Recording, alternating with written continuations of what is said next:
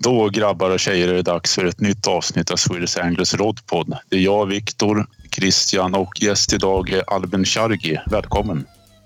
Tack så mycket. Tack så mycket.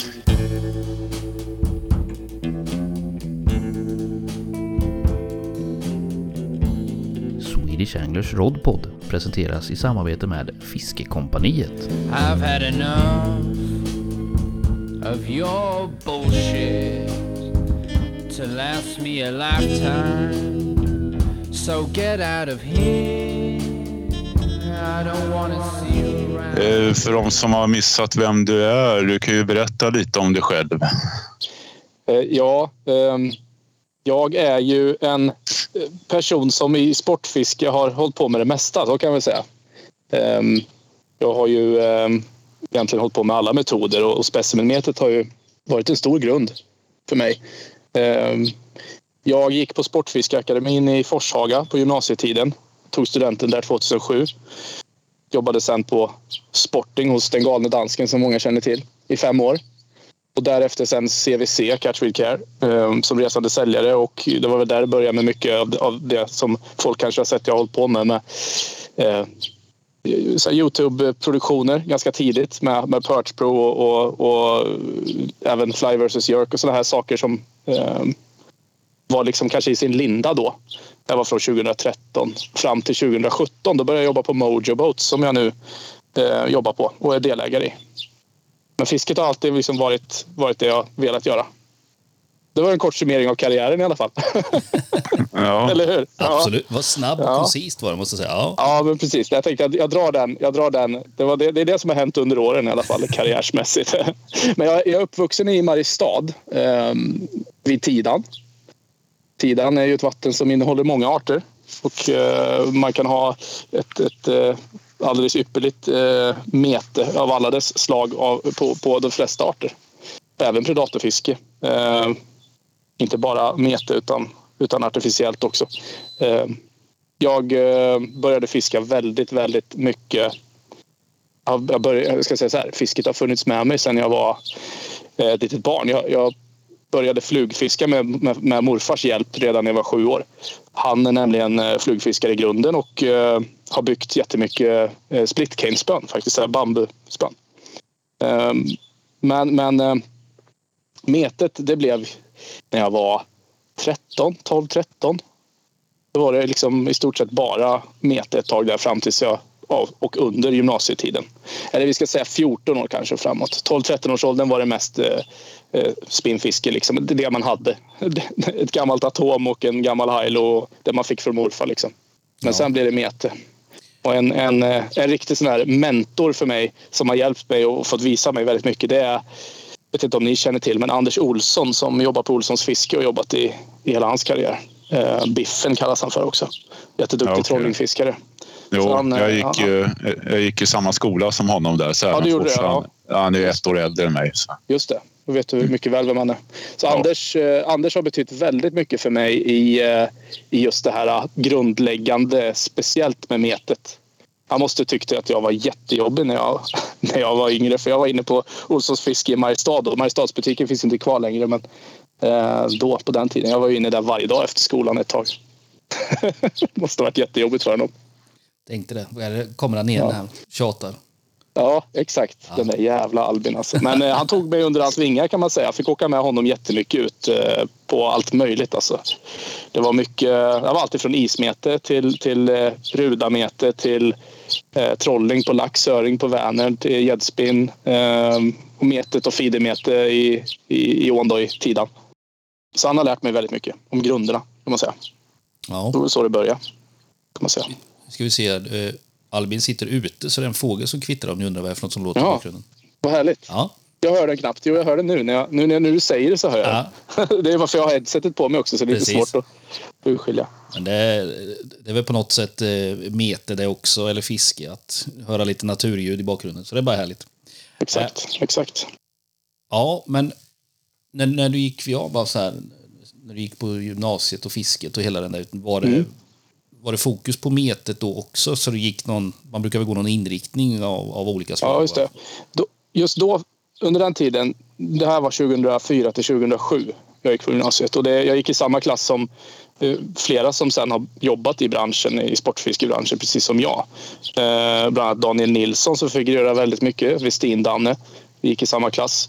Det är väldigt kul att se också hur liksom fisket har följt oss och, och vad man har haft för inriktningar redan under den tiden. Eh, men jag kan säga att det var mm, från det att jag började till ja, i stort sett hela gymnasietiden så var det ändå liksom metet som, som var det jag ville hålla på med. Och det jag höll på med. Men inriktning, olika metoder fanns inte att välja på. Nu finns det metespåret och det finns trollningsspåret eller spin, predatorspåret finns ju Mm, på akademin. Men, nu, eller men då, då fanns eh, bara sportfiskemetoder som, som en, eh, en, en kurs, då, en klass. Men det var ingenting som man valde vad man skulle göra utan det var bredare. Ja, det var som en helhet bara. Liksom, att det var Yes, fisket yes. rent generellt så fick man prova på allt möjligt där. också. Ja, precis, precis. Det togs väl till nästa nivå från feeder och, och um, avonfiske eller, eller flötmete när jag lärde mig karpmetet på faktiskt till hjälp av inte många andra utifrån utan Corda Underwater Carp Fishing del 1 och 2. Mm. Alltså fantastiskt bra hjälpmedel för någon som vill sätta sig in i, i, i liksom karpmete. Så att jag fick de där gratis DVD-erna som det var då eller fortfarande, fortfarande är, det vet jag inte. Det finns väl massa sådana Corda Underwater-filmer och de är ju väldigt kommersiellt nu. Det var det ju inte lika kommersiellt då när de släpptes. Eh, Men Danny Fairbrass eh, som, som liksom tog, tog igenom grunderna och man kunde se reaktionen på fiskarna och hur man knöt riggarna och sånt där. Det var, det var jättebra för, för mig att lära mig. Så det var liksom helt på egen... Ja, det som var till min hjälp, ingen runt, runt mig. Liksom. Nej. Och, och då blev det liksom en helt annan nivå på det kan man säga. Ehm, det blev ju såklart mer allvar också. För det behövdes ju läggas mer tid. Mm. Ja, de där eh, filmerna. Vicky och jag brukar ju vara lite lyriska när det kommer nya såna här undervattensfilmer. Man har sett typ Ja. allihopa, men eh, ändå så är man fortfarande lika fascinerad av att se någon liten detalj hit eller dit som skulle kunna vara någon helt avgörande faktor. Exakt. Ja, det, var, det, var liksom, det var otroligt bra. Jag, jag, jag, kollade om, jag kollade om ettan och tvåan flera gånger också liksom, för att jag ville verkligen att det skulle sitta. Och sen är det klart att det är fel att bara snöa in. Man man måste ändå ha ett öppet sinne. Liksom. Men jag minns en sån grej som att jag visste liksom inte om jag skulle köra hur jag skulle ställa Baitrunner-bromsen på frikopplat läge. Alltså en sån detalj, det gjorde ju att jag brände två takes. Mm. För att jag inte visste att, jag, jag tänkte ju så här, jag hade ju nog faktiskt slowtrollat någon gädda med, med dött eller levande bete innan så jag körde ju väldigt lös baitrunner då. Men det gick inte bra. Det var fart på grejerna och fisken gick fast omedelbums. Jag, jag- ska väl erkänna att jag gjorde väl samma misstag också i början. Ja, det blir ju, om man inte har någon referens då får man skapa sig sina egna. Precis. Och det är ju Ja. väldigt, och det är väldigt, så här följetong som har följt med mig så jävla länge för att man har fått lära sig mycket själv av egna misstag. Så funkar det inte riktigt för, för alla nu idag. Det, det, det är kanske ett spår vi kommer vidare på lite senare i podden eller ett ämne som är ett helt annat. Liksom. Precis. Nej, men det, det ska vi komma vidare in på sen. Mm. Men det, ja, just det där med härliga overruns, de har jag varit med om. Ja, det är spännande när man bara hör det bara skriker i grejerna. ja, precis, precis.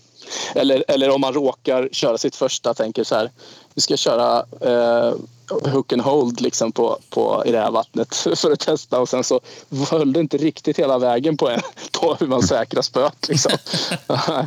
Jag har inte blivit av med grejerna helt, men det har varit nära. Men, eh, det är nog rätt många som har blivit...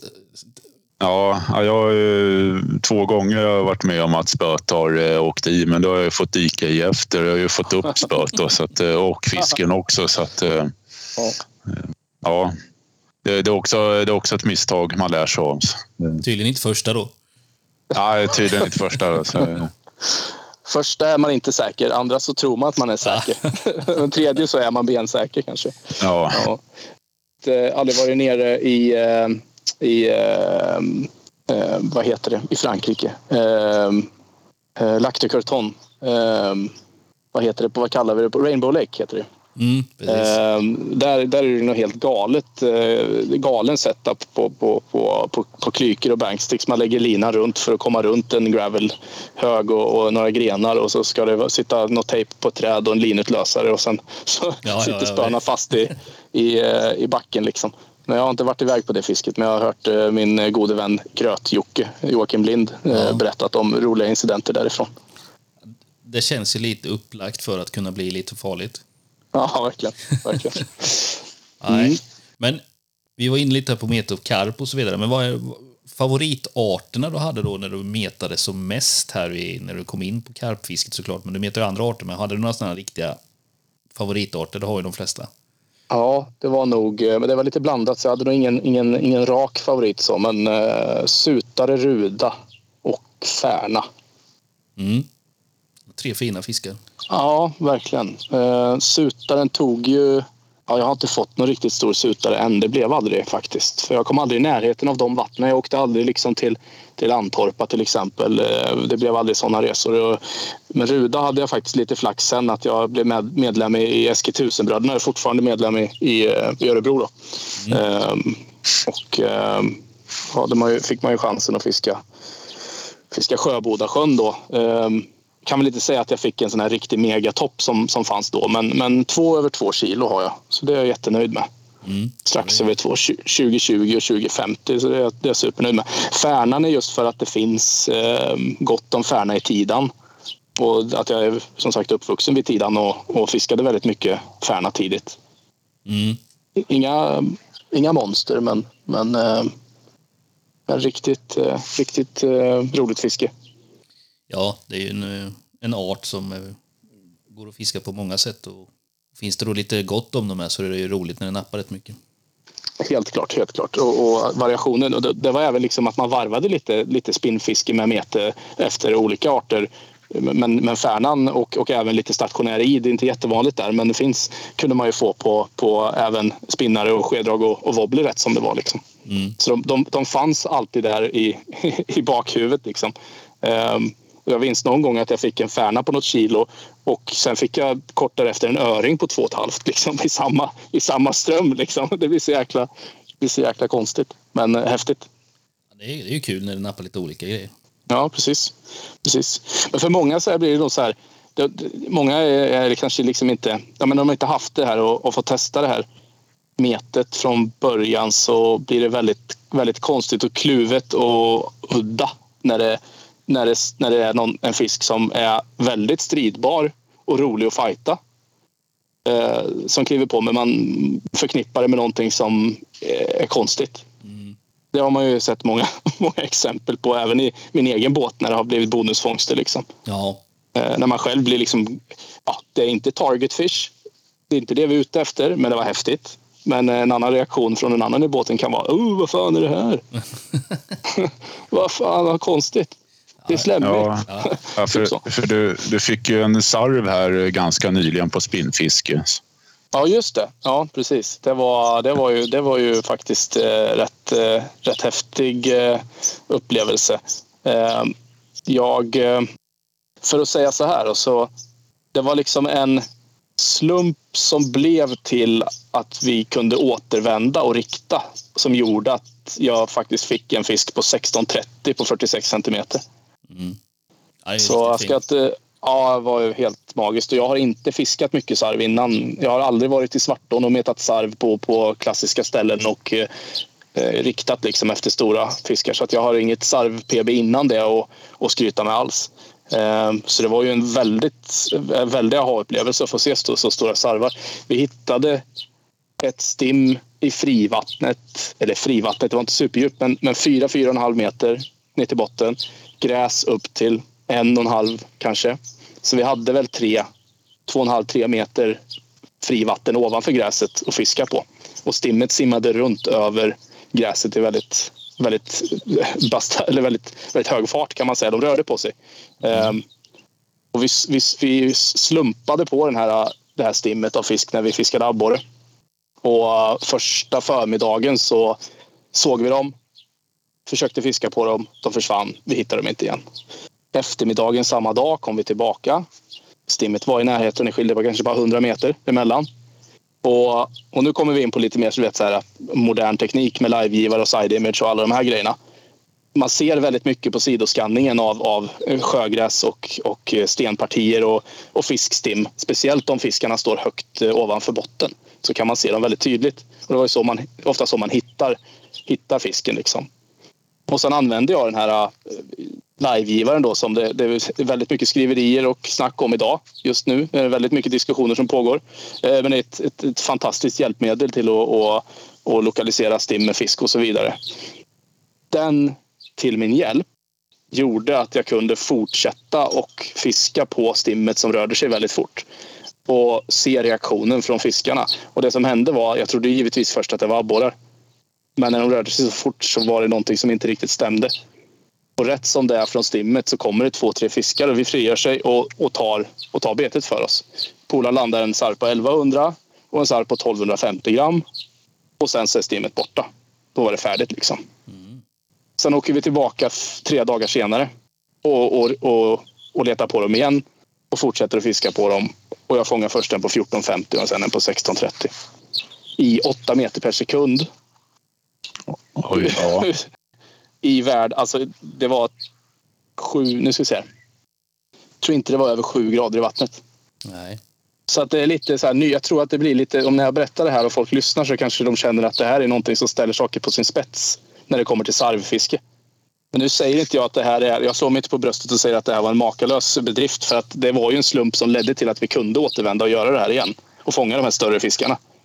Ja. Men eh, att man kan göra det så pass tidigt i så pass kallt vatten att stimmet betedde sig så som de gjorde. Det är väldigt, väldigt häftigt faktiskt. Ja, helt klart. Ehm, och de är väldigt, väldigt aktiva. Och man vet ju folk som har fångat sarv på, på ja, men återigen artificiella små beten. Ehm, små wobbler och små spinnare och små jiggar och sådär. Och, och här använder vi de här nedmaskarna, de här flytande små maskarna som vi kört i abborre som ställer sig upp på botten. Men vi behövde inte alls fiskare på botten eller i gräset utan fiskarna simmade efter och jagade betena och tog betena med buller och bång. Ja. Så det var väldigt speciellt. Ja. Så du tog den alltså i frivattnet? Ja, i ja. frivattnet. Jajamän. Och um, ja, det var tydligt alltså att när man, när, man, när man fiskade rätt på dem eller liksom att man fiskade betet och betet kom så pass nära stimmet att de kunde känna av det eller se det. Då var det ett antal fiskar som frigjorde sig från stimmet och började jaga. Och eh, sista gången det hände, när jag, det var sista fisken då, det var den 16.30. Då var det två, tre stycken riktigt stora fiskar och en av dem hugger då. Och det var den här. Och ja, alltså vi åkte tillbaka eh, ett par dagar efter det och försökte igen och då hittade vi dem inte. Men det, jag säger ingenting eh, alltså säkert, men det skulle kunna finnas en fisk i det stimmet som var över svenska rekordet. Så det var väldigt spännande, väldigt kul att få vara med om och, och jag kommer givetvis försöka igen. Det är dock eh, väldigt oklart om du kommer att, kommer lyckas igen. Men hit, hit, hittar man dem igen så absolut. Men, men här är det en, en, en grej som kliar nog i vissa just nu som kanske lyssnar. Att, men det här var ju för att jag har, jag har teknologin som jag är van vid att använda när jag bedriver den typen av fiske som jag gjorde då. Mm. Eh, och jag skulle aldrig ha fått dem i åtta meter per sekund utan att ha haft den här givaren. Jag fick sitta på huk för att det gick sådana vågor och styra elmotorn eh, med, jag har fotpedal, då, styra elmotorn med fotpedal med vänster hand och en sån här givarpinne som man vrider runt med livegivaren med höger hand. Och sen när jag såg stimmet så fick jag lägga motorn på konstant i den riktningen som stimmet var. Om, den inte stod, om det inte liksom stod still, för då kunde jag ankra med elmotorn. Då. Mm. Och, sen, och sen upp med spöet och, och göra ett kast. Så det var, det, var ett, det, var ett, det, var, det var inte gjort på en handvändning. Men det gick. Ja, men jag kan väl, eh, jag kan väl tycka att det, eh, ja, det, det, ser enkelt ut när andra gör det, men det är nog inte så enkelt. Eh, jag, jag vet, jag har varit ute med, mycket med Daniel Möller och kört i Öresund och sånt där. Och då ska man ligga och köra i ström och sånt där. Han är ju skicklig och han fiskar samtidigt som han styr båten. Eh, och jag, jag har provat det där och eh, jag fixar inte. Så att, det är imponerande de som klarar av det där att fiska samtidigt som de jag ska styra båt och elektronik och allt sånt där. Så att, uh, hatten av till dem, ty tycker jag. Jag, jag, jag, jag, säger det liksom att, att nu, nu som sagt kan vi komma in på diskussioner som som sagt handlar om att det, det är fel användare eller inte just live-teknologi. Eh, men, eh, men det kräver som du sa där väldigt mycket, väldigt mycket övning för att få till det i sådana extrema situationer. Något annat är kanske om du har en, en stor fisk i frivattnet, en gädda eller en gös eh, som inte simmar, som inte rör sig och du har en lugn fin dag. Då, då är det ganska enkelt att, att komma fram till hur man ska göra för att få betet framför näsan på fisken. Eh, och, och, det ger ju också återigen ett, ett, ett perspektiv där det liksom det, kanske, det, det, är inte kanske speciellt bra i långa loppet hur, hur, hur, man, hur man fiskar på de här fiskarna i ett bestånd som är eh, ganska klent. Att, att man eh, fiskar på ett stim av fisk som, som eh, har väldigt stora ytor att försvinna på. Eh, abborre säger vi då till exempel. Eh, blir inte, det blir inte så påtagligt att man kanske kan röra det beståndet lika hårt som med, eh, i ett mindre vatten med bara ett antal stora individer av gädda eller gös. Nu säger jag inte att, att det inte går att förstöra ett fiske i ett stort vatten heller, för det gör det absolut. Mm. Um, men det är en väldigt stor etisk fråga detta.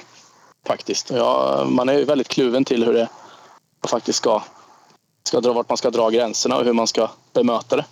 Ja, det är som du sa tidigare, det är ju faktiskt en, en het diskussion i det. Man såg ju för ett tag sedan så var det någon som la upp, jag vet inte om det var på, tror på Fiskejournalens eh, sida eller någonting om någon som hade fått en stor öring va? Som hade använt Precis. två givare och då var det diskussionen om att nu räcker det inte med en längre, nu måste man ha två Exakt, exakt. Nej, och där, och där, där landar inte diskussionen i någonting vettigt överhuvudtaget när man läser kommentarerna. För jag såg ju detta också, det var ju svårt att värja sig egentligen mot alla.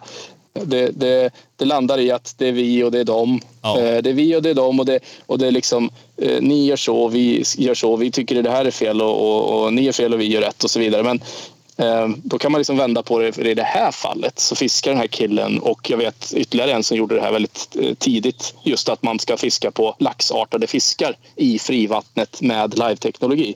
Det är fiskar som du aldrig fångar på annat än trolling i vanliga fall.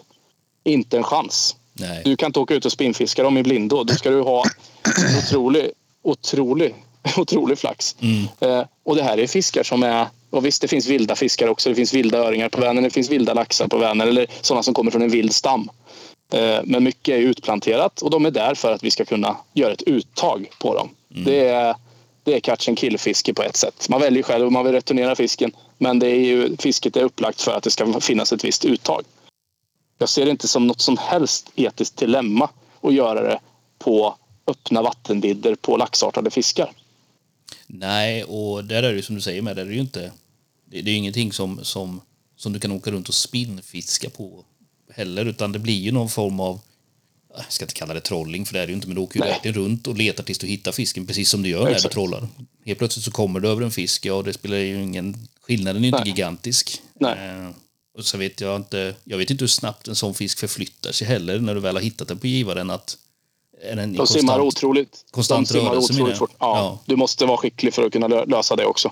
De simmar otroligt fort oftast och jag har inte testat det på Vänern själv men jag har försökt på Vättern när jag har legat på vintrarna och spinnfiskat och metat lax på, på, utanför Granvik eh, till exempel med, med med död löja på ett flötspö och sen spinnfiskar man om vartannat. Liksom. Mm. Eh, då har vi sett fisk när vi har senare år haft de här livegivarna. Då har grejerna varit igång så att man har kunnat kolla med livegivaren och de har väldigt hög fart. Alltså det, det går fort. det går väldigt fort. Ja. Det är svårt att bemästra och lyckas få det att funka. Men något annat är ju en fisk som simmar långsammare som inte kan sticka ifrån så lätt och eh, du jagar ner och du fortsätter fiska på den, du fortsätter fiska på den, du fortsätter fiska på den i en halvtimme, 40 minuter, 45 minuter och sen till slut kanske den hugger. Det, det känns, det, det är återigen, etiken kring det känns inte heller rätt. Ger den i så fall, från mitt perspektiv, ge den här fisken, om du nu ska hålla på med det, ge det tre försök. Om du ser att den har märkt betet och ger, ger fan i det, då har, då har fisken vunnit. Mm. Så är det i mitt... Alltså, samma sak som om du hade gått med förlust i, förlorat en fisk du drillar under en stund. Då har fisken vunnit. Mm. Du vann inte. Fisken tog det här.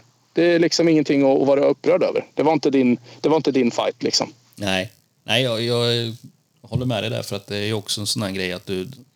Ja, jag letade upp fisken 22 gånger. Eh, Mm. Ja, men då, då har du inte gett fisken någon chans. Nej, Då har du liksom gräv, grävt in den i ett hörn. Det är ungefär som att- exakt. jag vet inte hur man ska för- jämföra det med någon form av jakt där du jagar in dem i ett gryt och sen så släpper du ner en...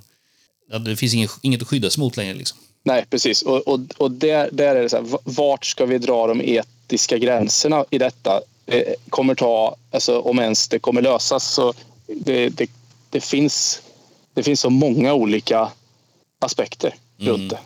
Och olika typer av metoder att använda det till och olika typer av arter att fiska på och olika typer av vatten med olika högt fisketryck och känslighet. Ja, och tekniken blir ju bara bättre och bättre och bättre för varje år. Ehm, vilket också leder till att du ser mer och mer, om jag har förstått det rätt. Jag är eh, inte världens bästa på det här direkt. Ja, det, den, det, det, det, sker en, det sker en stor utveckling och vi vet ju inte vart det landar någonstans. Vi har ingen aning. Men, men vi ser ju många grejer som kanske har hamnat i ett läge där det inte går att utveckla mer. Sidoskanningen till exempel. Livegivarteknologin kan absolut förbättras men, men jag har kanske ingen tro om, jag som jobbar i branschen, jag har kanske ingen tro om att det kommer kunna eh, ske så mycket mer än en, en, en räckviddsförbättring, alltså längre distans du kan se eh, och en, en bildkvalitetsförbättring. Men du kan redan nu skilja om det är en stor fisk eller om det inte är en så stor fisk. Men på långt håll kan du, kan, kan du inte se om det är en gädda eller en gös. På nära håll, väldigt nära håll, så kan du skilja på en lång fisk som inte har en ryggfena och en kort bastant fisk som har en ryggfena. Det går. Men det gör man inte på 10-15 meters håll. Men det kanske kommer att gå om, om fem år eh, att, att, att kunna skilja på det på längre håll. Men hur, vad, gör, vad gör det? Jag tror inte att det gör det gör mindre för, alltså det gör värre för fisket egentligen kanske. Men som sagt, det är bara, det är bara tankar. Ehm, vad som händer med utvecklingen vet vi inte helt enkelt. Nej, det vet man ju inte. Det är någonstans, och det här med etik och moral och så vidare, det är ju upp till individen också. Så det, det är en jävligt svår sak att säga att man ska dra någon gräns för någonstans. För eh, Eh, det, det är ju upp till, till dig som utövare att dra din gräns för vad du tycker är etiskt korrekt. Vi, vi kan ju också ta det i jämförelse med hur ser... Nu ska vi, nu ska vi sätta ner en het, helt potatis, eller jag kanske skapar en, en het potatis här. Hur ser den breda massan av sportfiskare på den lilla scenen som ändå metet är? Som vi nu sitter och, och befinner oss i, i den scenen. Som jag inte är en, en så stor del av nu, numera, men har varit. Hur ser den breda massan på eh, mäskning till exempel? Mm. vi kan, vi kan tycka att ja, men alltså, det är en del av vårt fiske och det har alltid varit så, absolut. Men vi har ju ändå, jag har ju själv hört när jag jobbat i butik i många år och, och från folk som tycker att ja, men det är där är fusk och mäska och, och, och liksom låta fisken vänja sig vid att de ska komma till dig. Ja, men vi måste ju fortfarande överlista fisken och ta just vårt bete. Ja, jo, det är ju sant, men det känns ändå inte helt rätt. Ja, men återjakt kanske inte folk tycker är jätteschysst heller Nej, eh, och så vidare. Så det finns ju etiska frågor runt, kring många saker, inte bara just det här med live. Men livegivarteknologin är ju blir väldigt svart på vitt i, i fångster och eh, fångster på stora individer oftast. Eh, och det är i ropet för att det är teknologi liksom. Mm. Jo, men, men det går ju absolut, diskussionen går nog att jämföra lite mot just mäskning och om man tar till exempel som tidigare när Ursjön var väldigt välbesökt och hårt fiskat, då var det ju alltid folk som hävdade att det är ju mäskningen som gör att de eh, fiskarna är så pass stora som de är där. De hade ju aldrig vägt över 2,5 om inte folk hade mäskat så hårt och så vidare. Ett karpvatten har ju vad jag har förstått det så att historiskt sett mått jävligt bra av att det har fiskats mycket i det. Ja, inte fiskats sönder med, med, med, spön på varje, varje udde dygnet runt i hela året. Men att det kontinuerligt har mäskats eh, så att fisken har fått äta helt enkelt. Ja, men det, det så länge man använder sig av, av, av bra beten och tillför rätt saker i vattnet så tror jag nog att eh, det, det är ju ingen nackdel på något sätt att eh, många karpvatten innehåller ju kanske inte så mycket naturlig föda. De är rätt så sterila och man väljer Precis. vatten med få arter i och så vidare. Det finns ju en anledning till att det är få arter i det. Så att, Precis. Och där är ju okej, där, är, där är skillnaden eh, jättestor på att ja, men här, här gör man någon nytta för att fisken kan växa sig stor. Och när man fiskar, nu, nu drar vi en, en rak linje här då, när man fiskar med en, en livegivare på en stor gösindivid. Du ger inte någonting tillbaka till fisken i belöning. Nej. Om man nu ska vara, sä- säga det på, på det sättet. Utan där krokar det fisken och sen så kanske inte den kommer kunna göra sitt födointag på, på riktigt sätt eh, om du krokar fisken fel. Eller du kan kroka den så dumt så att den, den börjar blöda och det blir svårt. Och den fångas igen och igen och igen i ett litet vatten. Eh, Men, men det blir så svårt att kunna försvara en annan typ av fiske, vilket då skulle kanske vara då det vi har diskuterat. Eh, För det, och det här är inte på något sätt för att bärsa ner på, på karpmete. Men att för folk utifrån som tänker att ja, men de fångar ju samma individ tio gånger om i en sjö och den har ett namn. Och den, den, den matas och den matas och den matas och den blir större. Alltså dilemmat i detta och, och, och, och de frågorna som vi, vi, vi, jag tycker man ska ta ett steg tillbaka om man, är, om man nu skulle vara en sån person som är väldigt hatisk mot, mot modern teknologi och vad det gör till vad andra tycker om det man själv håller på med. Mm. Och ta liksom avstånd, och, eller ta, inte ta avstånd, men ta ett steg ifrån och se pers, hela perspektivet. Liksom. Precis, för det blir lätt det här med grupperingar och alltihopa som man... Att det är alltid dem och det är dem, så man, man skyller gärna på varandra och det är de där spinnfiskarnas fel och så vidare. Men i slutändan, vi är ju ändå samma... Vi bedriver ju samma sak och det är ju sportfiske. Eh, Och hur man bedriver det är ju, är ju skilda saker, men vi gör ju alltid samma sak, det är ju att få den här fisken. Så att Precis. det blir ju lite konstigt med att man, man jämför sig mot någonting annat när alla försöker göra samma sak. Alla försöker göra samma sak och alla sätter kroken i fisken och, och släpper. Alla, alla släpper inte tillbaka fisken. Det blir mycket mer catch and cook i laxtrolling till exempel än vad det är på karpmete. Eh, tack och lov. Men, men eh, det, just det här att man, man vi, vi, vi står alla inför ett etiskt dilemma om man nu skulle ta det ytterligare eh, vidare till någon eh, nivå där någon som inte ens är fiskintresserad som är snarare är, är djurvän, en djurrättsaktivist och tittar på vad det är vi håller på med Mm. yt- alltså då är det ytterligare ett etiskt dilemma. Så att man, just det här att, att, att vi också pratar om, om grupperingar, att det är vi mot dem-grejen. Det har aldrig lett till någonting bra historiskt sett. Nej, nej. Kan ni nämna, kan ni nämna ett, ett ställe i, eller en punkt i historien där, där eh, det grupperingar har blivit bra? Liksom? Eh, det, det kan inte jag nämna i alla fall. Men eh, jag tror att man ska tänka, tänka sig efter innan man, innan man uttalar sig och inte bara för att man ska kanske trampar i klaveret och står där och det är pinsamt för att man har försagt sig utan att man faktiskt som du säger egentligen har samma, samma passion, samma hobby. Mm. Ja, men i slutändan har vi ju det. Eh, sen hur man utför det, det är ju upp till var och en egentligen. Ja. Det finns ingen skillnad. Du, du gör ju det du tycker är roligt. Jag tycker det är kul att gå och slänga i eh, koktampa i kilovis för att få en uda. Eh, Medan någon tycker att det är roligt att använda sig av en livegivare för att hitta den där laxen. Ja, då, då, då ska det ju få vara så.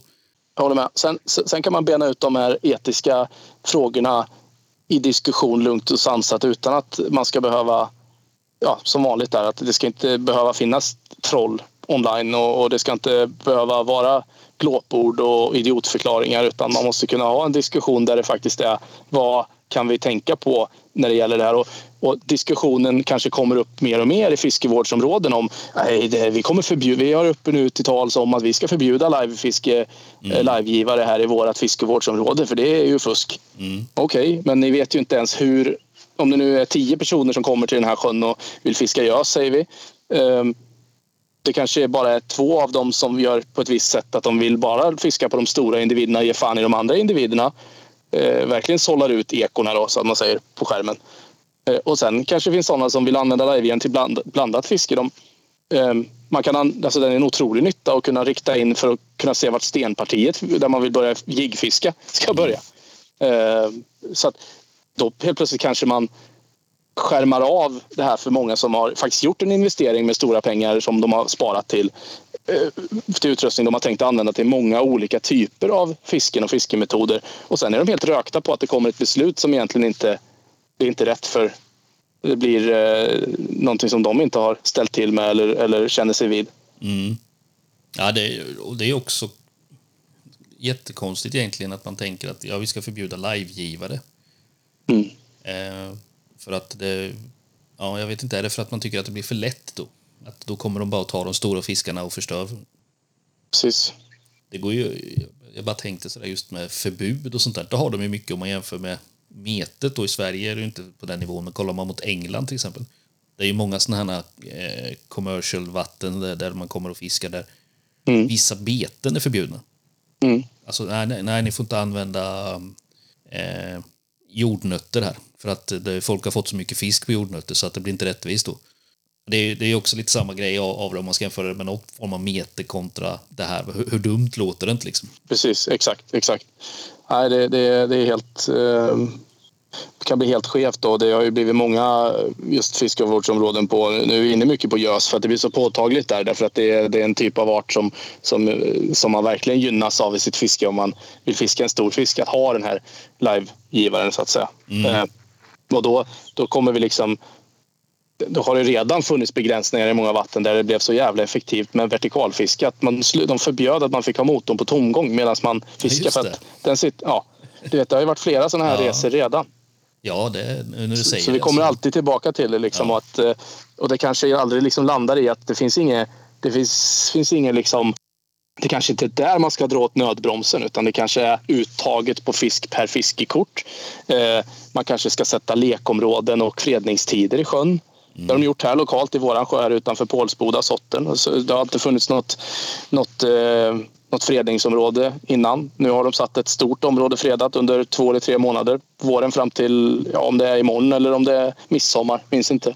Men eh, och då, det, liksom, det, det ger ju fiskarna en, väldigt mer ökad chans till att få vara i fred.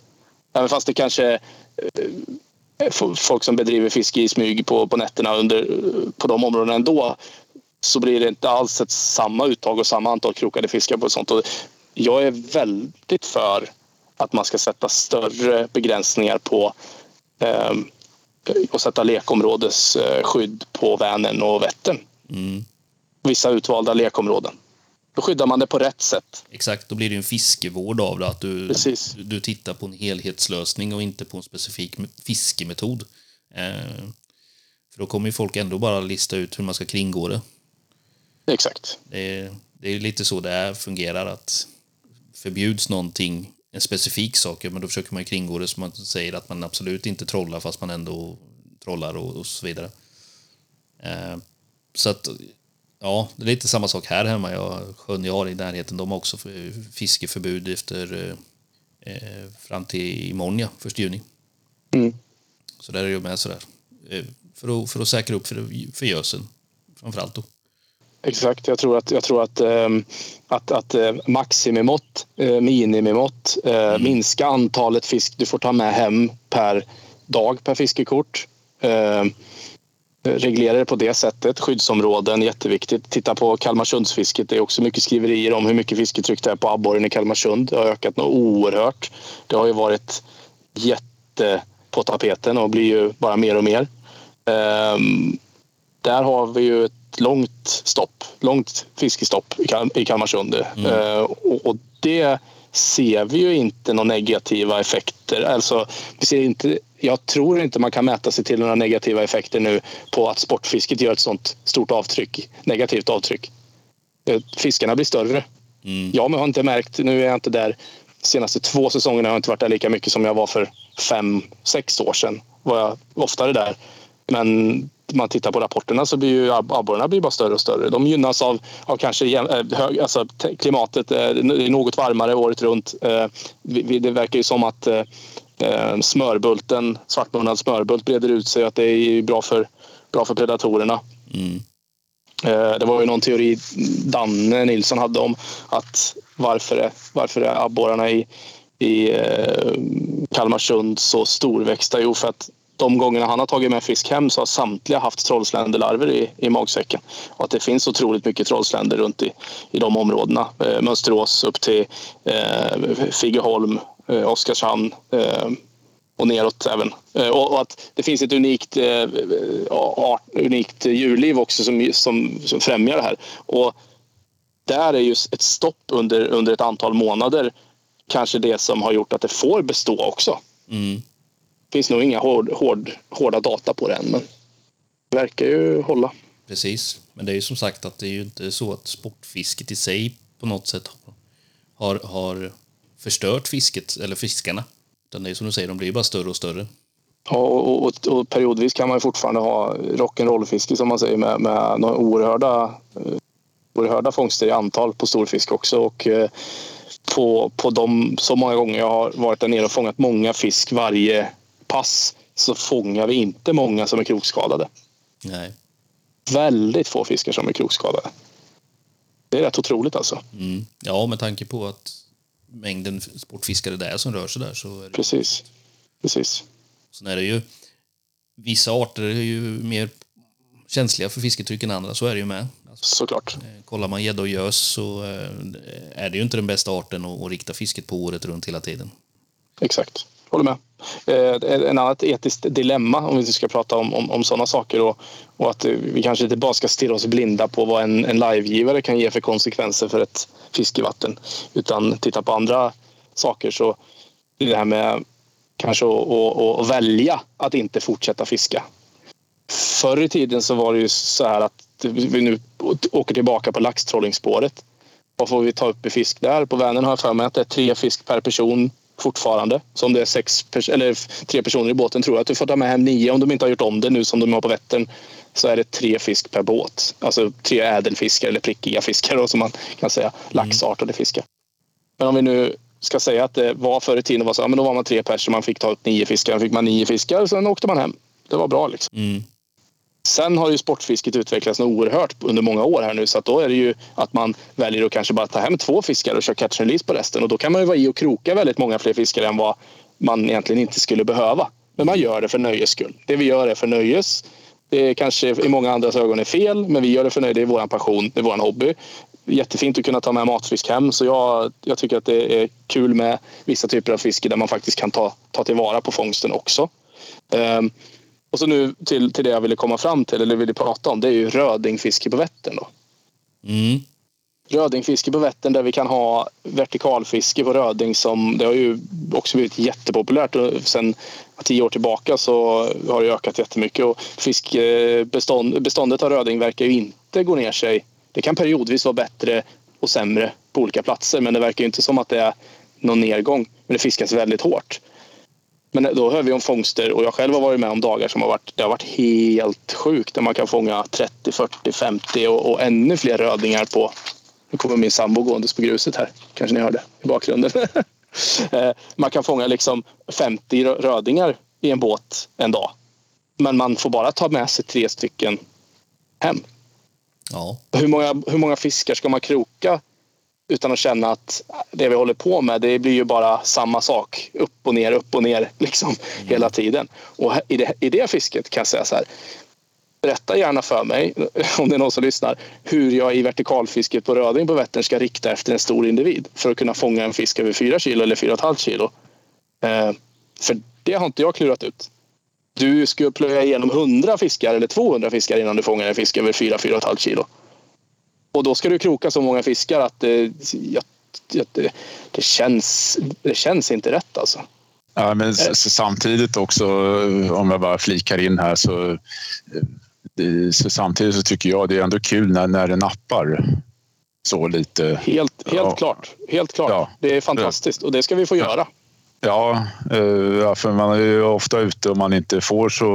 Ja, man har inte ofta så bra fiske kanske alltid. Och sen eh, ja, så eh, träffar man på något bra fiske. Men det är som du säger, det är svårt där. Hur många ska man eh, riva i innan man eh, är nöjd liksom? Precis. Eller innan man fångar en, en regga. Eller, så. Ja, ja, ja precis.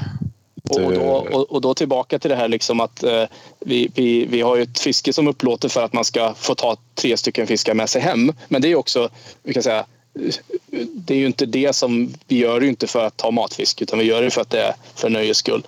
Ehm, för att det är vår passion och hobby. Det är sportfiske vi håller på med.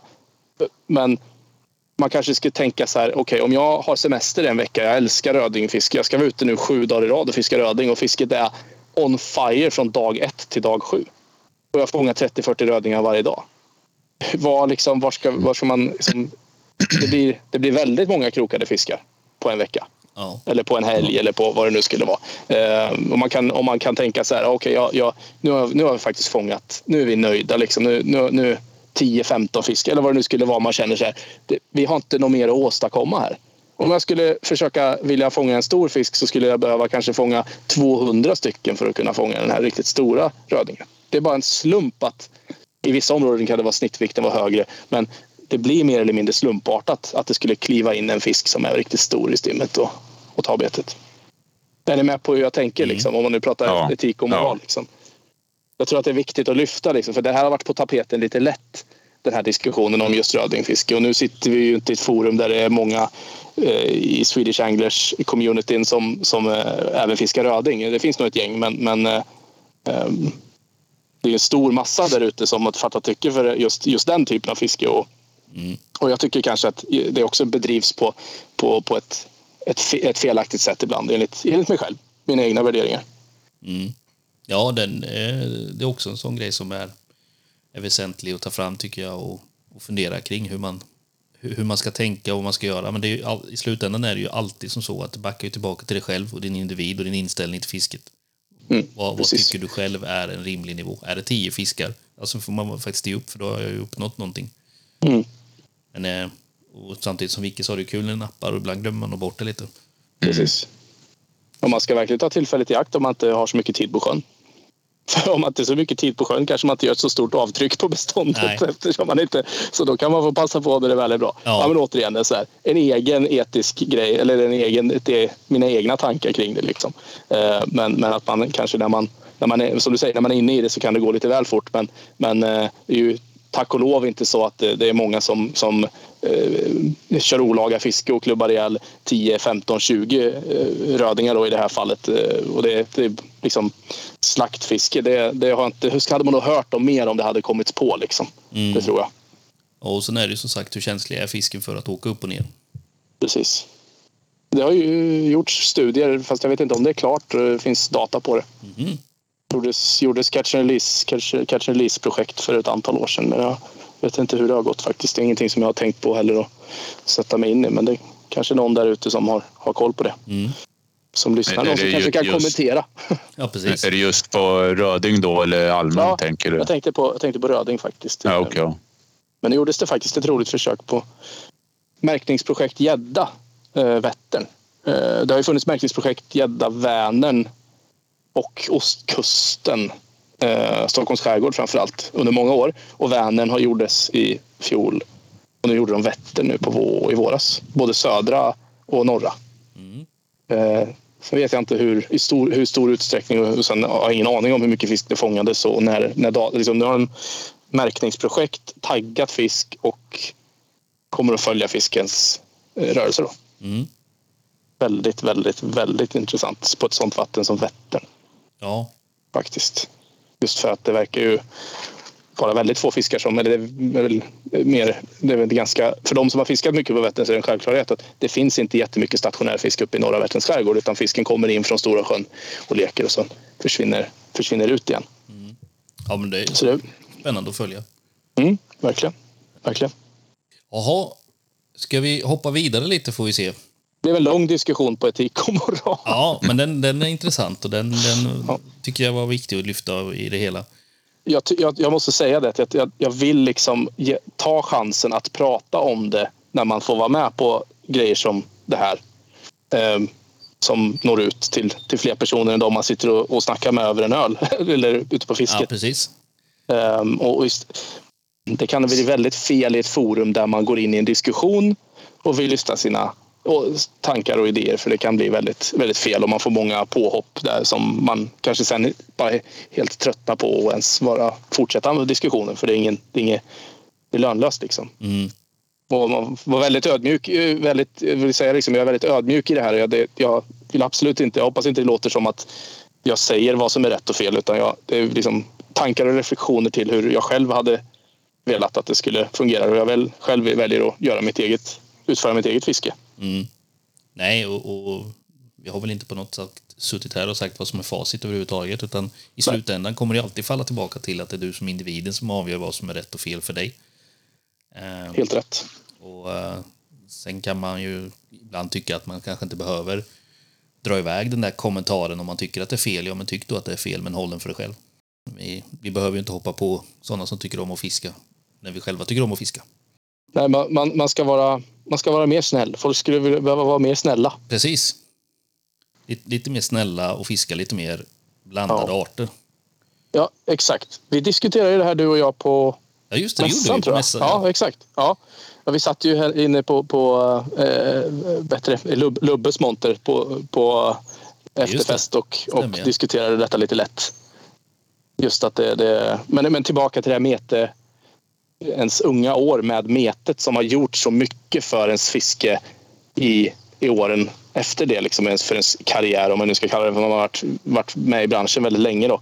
Eh, att, att det, det, man miss, man, jag, har- jag har vunnit väldigt mycket på det och jag tror väldigt många missar mycket på att inte ha hållit på med det. För att det blir så tekniskt, man får börja från grunderna, man får läsa vattnen på ett helt annat sätt. Man hanterar fisk på ett helt annat sätt i mängder om man håller på mycket med feedermeter till exempel. Eh, Man får ah, helt andra referenser. bygger ju Liksom. grund på ett annat sätt än vad du gör om du börjar direkt med att försöka jaga stora gäddor Ja. enbart.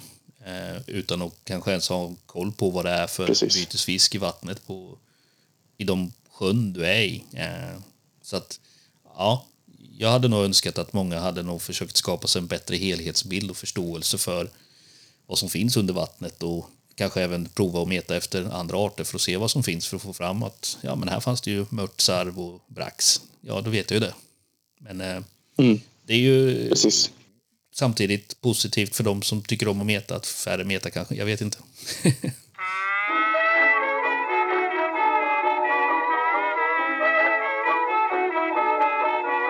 Men det som jag är lite nyfiken på nu, och det är lite det här med intresset för båtarna.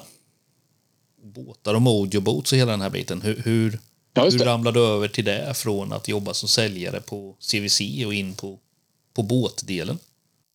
Jag eh, har ju varit bekant med eh, Eh, jag ska säga så här, inte bekant med, men jag... Eh, det är lite roligt faktiskt. När jag började jobba hos dansken på Sporting då också pop-up tackle var väldigt stort och det som hette attitude baits var väldigt... Det var, när jag började praktisera hos dansken 2007, sista praktiken på gymnasiet, då hade dansken precis köpt attitude baits av eh, Jänk som han, eh, som han kallas för, Robert Bertrand. Eh, och det drevs med eh, Robban och ett, ett par killar. Och det var eh, liksom importerade US, USA-beten främst.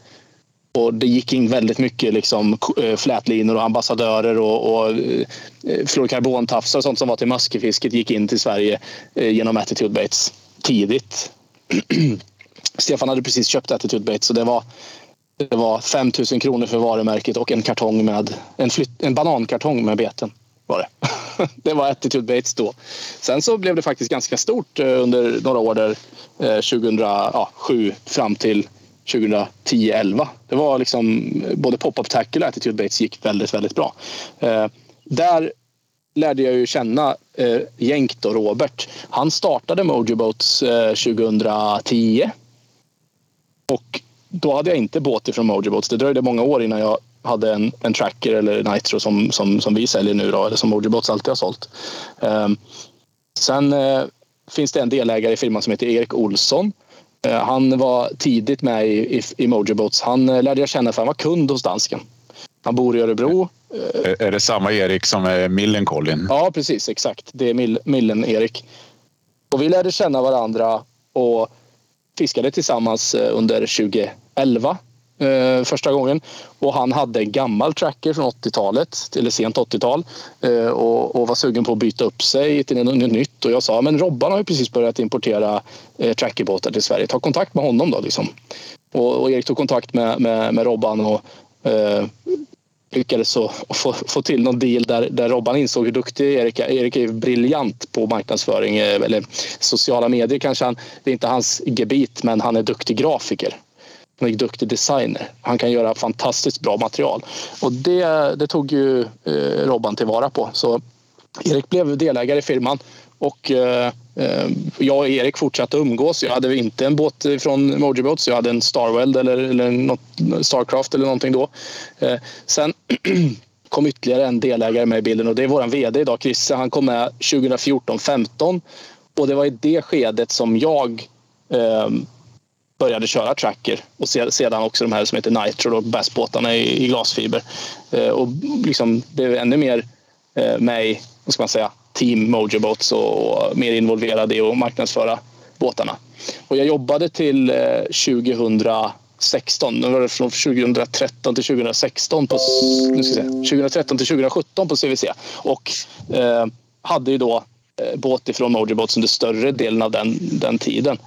Sen blev det så att jag kände att jag ville hitta på något nytt. Eh, jag gick isär med min dåvarande flickvän i, vi bodde i Örebro och jag flyttade till Pålsboda när jag fortfarande jobbade på CVC. Jag ville inte bo i en lägenhet, jag ville hellre bo i, i, i hus eller en stuga. Så jag hyrde en liten stuga här i Pålsboda och hamnade här. Och sen trivdes jag så bra och hängde så mycket med dem på Mojo Boats, för firman ligger ju här. Så att jag ett år efter valde att säga upp mig på CVC och börja heltid på Mojo Boats. Så det, är lite, det, det, blev, det blev liksom ganska naturligt. Ja. För att jag befann, befann mig här och redan kände dem och ville göra något annat. Så tog det rätt jävla många år innan du hamnade där, om man ser det så då. Ja, jag har känt dem ändå. Ja. Det, som, det blir som att säcken knöts ihop lite grann, kan man säga. Så det är en ganska rolig, rolig historia bakom det, så att säga. Eh, att vi ändå har känt till varandra och jobbat med varandra eller haft, ja, fiskat tillsammans och, och så vidare. Men, men att jag inte har varit en del av, av företaget eller kört deras båtar förrän liksom då 2000 var det kan varit 14 och sen då 2017 började jag jobba på, Ja. på Mojo Boats. Vad, vad gör du där för något då? På Mojo Boats?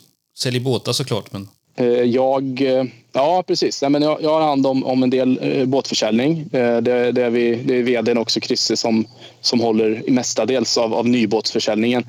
Eh, Där jag sen tar hand om kunderna som har bokat en båt och ser till så att om de inte om offerten de har fått med utrustning om det var någonting som ville förändras på den eller om de har valt att bara boka en båt och motor och sen inte varit säkra på vad de vill ha för, för elektronik och trailer och, så vidare så tar jag hand om, om, om, om er som kunder liksom och, och hittar rätt och får till ett paket som är liksom customiserat för era önskemål. Så kan man säga. Eh, sen handskas jag väldigt mycket med, med eh, eh små servicegrejer, liksom inte kanske rent liksom motorservice utan det kommer till eh, reklamationer och garantifrågor om elektronik och sen installationsfrågor och bokningar av installationer. Så här, om du kommer med en buster till oss eller en, en höga rodd så, så kan vi givetvis installera allt i den. Eh, Så det, det är väldigt blandat. Eh, Jag jobbar lite grann med webb, med hemsidan och administrerar lite med nya produkter. Och sen jobbar vi givetvis, jag och Erik, väldigt tätt tillsammans med marknadsföring då, med videos, båtgenomgångar och, och sociala medier. Så, där. helt klart. så det är blandat. Spännande. Jag funderar på, ska vi flika in med något helt annat här och dra en eh, Tombas 10 topplista? Är ni redo för den? Det här ska bli Eh, spännande. Jag, jag vet inte om Vicke tror jag har läst frågorna lite snabbt någon gång kanske, men eh, Eh, Jag har läst dem, men eh, jag kommer inte ihåg alla frågor. Ja. ja, så alltså. oavsett, vi vi alla känner ju till Tombas 10 topplista här så att eh, Tombas 10 i topplista. Temat för den här gången det är för och nackdelar att gå från mete till spinnfiske. Och då börjar jag med nummer 10. Och då får du tänka Okej. att det kanske är som något form av påstående, en fråga eller någonting. Eller om vi gemensamt ska försöka och bena ut någon form av svar på det här. Så det är väldigt blandat. Det kan vara vad som helst och ingenting. Okej. Vi börjar. Nummer 10. Den jobbiga Rögleresan på 500 kilometer blir helt plötsligt en lika lång resa till Jämtland, endast på sämre underhållna vägar. Ligger det någon form av sanning i det, tycker du? Det var ett väldigt bra påstående. Men okej, så, så fem, den här 500 kilometer långa resan till, till Rögle dammar blev helt plötsligt en lika lång resa upp Ja. till Jämtland fast på betydligt sämre vägar. Då kan man tänka så här. Eh, det är väldigt bekvämt att hamna i Rögle dammar för när man väl är framme på de bra vägarna så har det ju dels varit en skön resa och sen så är man på plats. Men åker man 500 kilometer på dåliga vägar upp till Jämtland och möts av ett lågtryck då, då är det inte lika roligt att fiska Jämtland på sommaren. Det tycker man det ska bli så fränt att åka till Norrland som en, någon annan hade sagt typ. Men eh, det, det, kan, det kan vara det, det skulle nog vara Ja, alltså. klar fördel eh, metet jämfört med om det nu är det jag vill, vill komma fram till att jag ska svara på det sättet så, så eh, helt, helt klart. Jag är heller inte den, den typen av predatorfiskare som åker mycket norrut för att fiska. Liksom. Eh, ta, ta båten ut på, på okända vägar och sjösätter i jättekonstiga vatten eller, eller som åker till eh, kända eh, gäddvatten eller abborrvatten. Eh, liksom, vi säger Jämtland då som exempel. Men eh, jag skulle, nog, jag skulle, jag skulle absolut ge metet eh, fördel i det här fallet. tror de flesta Ja. är beredda att hålla med om det. Att det det är någon form, någon form av fördel på metet Mm. på den sidan. Ja, vi går vidare till nummer nio. Enda sättet för en metare att få cred från andra metare, det är att sluta meta.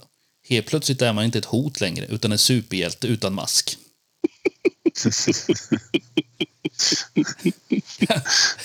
Det kan, Oj, oj, oj. ligga någonting i det, att när man väl har slutat meta, då lyfts man till skyarna. Kan det vara så?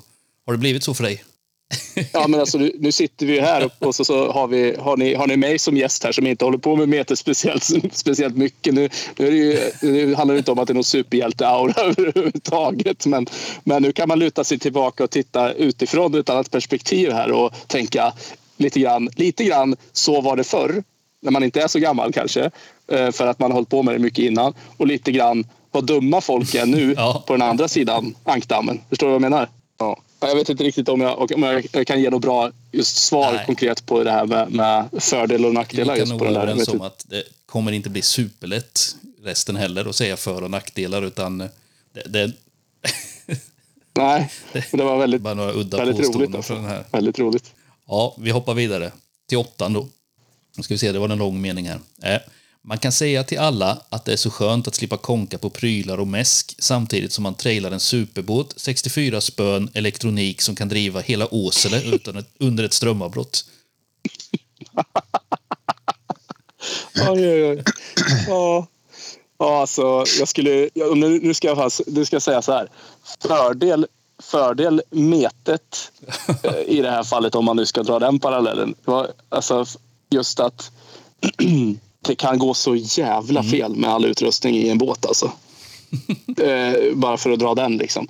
Alltså, eh, nu ser ju båtarna ut som, som, som Star Wars. Liksom. Med, med hur mycket grejer som helst på. Många i alla fall. Men, men det medför ju också en viss, en viss typ av, eh, av eh, problem. Ju mer grejer desto mer bekymmer brukar jag säga. Och jag försöker alltid att eh, tala väl och länge med kunden som in, tycker att det är skitkul med asmycket balla prylar för att han har sett det på tv. Eh, om att eh, det kanske inte riktigt behövs att börja här utan man kanske skulle börja med det här istället. Och bara så du vet, ska du ha det här laddningsreläet la- också så kan det bli så att det blir lite, kan bli fel någonstans. Så. så absolut fördel, eh, fördel Så det blir verkligen att mete. man går från att okej, jag orkar inte bära alla meterprylarna till att man står där och har alldeles för mycket prylar i en båt istället.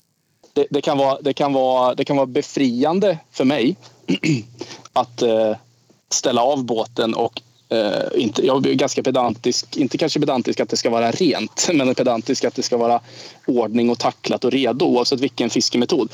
Jag kan tycka att det är ganska befriande att, att inte konka runt på den här stora båten och välja att eh, plocka fram avonspöna istället. Och en hink och en stol. Okej, nu börjar vi där. Och nu kan det bli lite grejer ändå.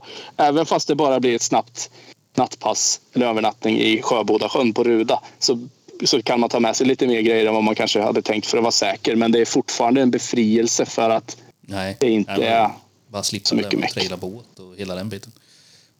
fördel mete, helt klart. Men jag kan också säga, hade det varit så att man inte hade varit ägare av båt utan man hade varit kompis till någon som har en fet bassbåt med alla grejer i så är det ju alltid en fördel till den personen som bara behöver Kan stå, åka kan stå jämte räkmacka. och käka Snickers och titta på medan den andra håller på. Liksom. Ja, i, I mina, mina perioder mellan båtar så att säga så har det ju varit så. Jag har ju väldigt mycket folk runt omkring mig som, som har båtar som man har kunnat åka med i. Och det har också varit en befrielse att inte behöva hålla på och materialvårda sitt eget och fixa utan att man kanske då inför abborrturen Okej, det kan bli att man har med fem spön, men, men det är ju inget värre än om man skulle åka ut en helg och meta kanske. Men, eh, men eh, då har man en, en kompakt eh, betesväska, en liten bag för ma- mat och eh, fem spön. Otrolig befrielse. Det, det, det, det kan jag känna lite avundsjuka på. Alltså just om man tar mete och spinnfisk och så här. Alltså bara ta en väska med lite jiggar och beten och sen ett spö liksom och sen ska man eh, fiska sarv en natt, då fyller man halva bilen. Ja, exakt. Jo, men det finns, eh, finns ju många olika sätt att, att, att ta den på. Eh, det, men det var jä, jäkligt roligt skrivet alltså. Eh, frågeställningen var ju väldigt bra för att det blir ju typ så. Men, men jag kan avundas de områdena i Sverige där det finns bra landfiske. Och man kan, nu pratar vi kanske inte meta utan spinnfiske. Där man kan ha bra spinnfiske från land. Där du skulle kunna ha en, en, en, mag, en magväska eller en lätt ryggsäck och ett spö eh, och bedriva ganska bra abborrfiske eller gäddfiske eller gösfiske från land. Och många kanske ställen nere i Europa eller Frankrike, mycket eh, storstäder och, och så vidare. Att streetfishing är väldigt enkelt. Sen medför det andra saker, att det finns områden man inte kanske kan känna sig säker i när man kör streetfishing och även säkert meter där det, där det inte är helt tryggt hela nätterna. Men, Ja, eh, det, det var väl någon stackare de kastade i Malmö kanal här för ett ja, tag sedan. Var det där var någon polis... Eh, Helt otroligt. alltså, polispådrag och grejer? Ja, Just det. ja. Jöss- Jösses alltså. Men Malmö kanal har jag faktiskt inte, inte fiskat i. Men, men eh, det blir ett sånt, alltså, det blir så otroligt mycket skriverier om, om fisket där och det är håsat och det, är- det är fränt och det, och det blir väldigt i, i, i ropet för att abborrfisket är på tapeten.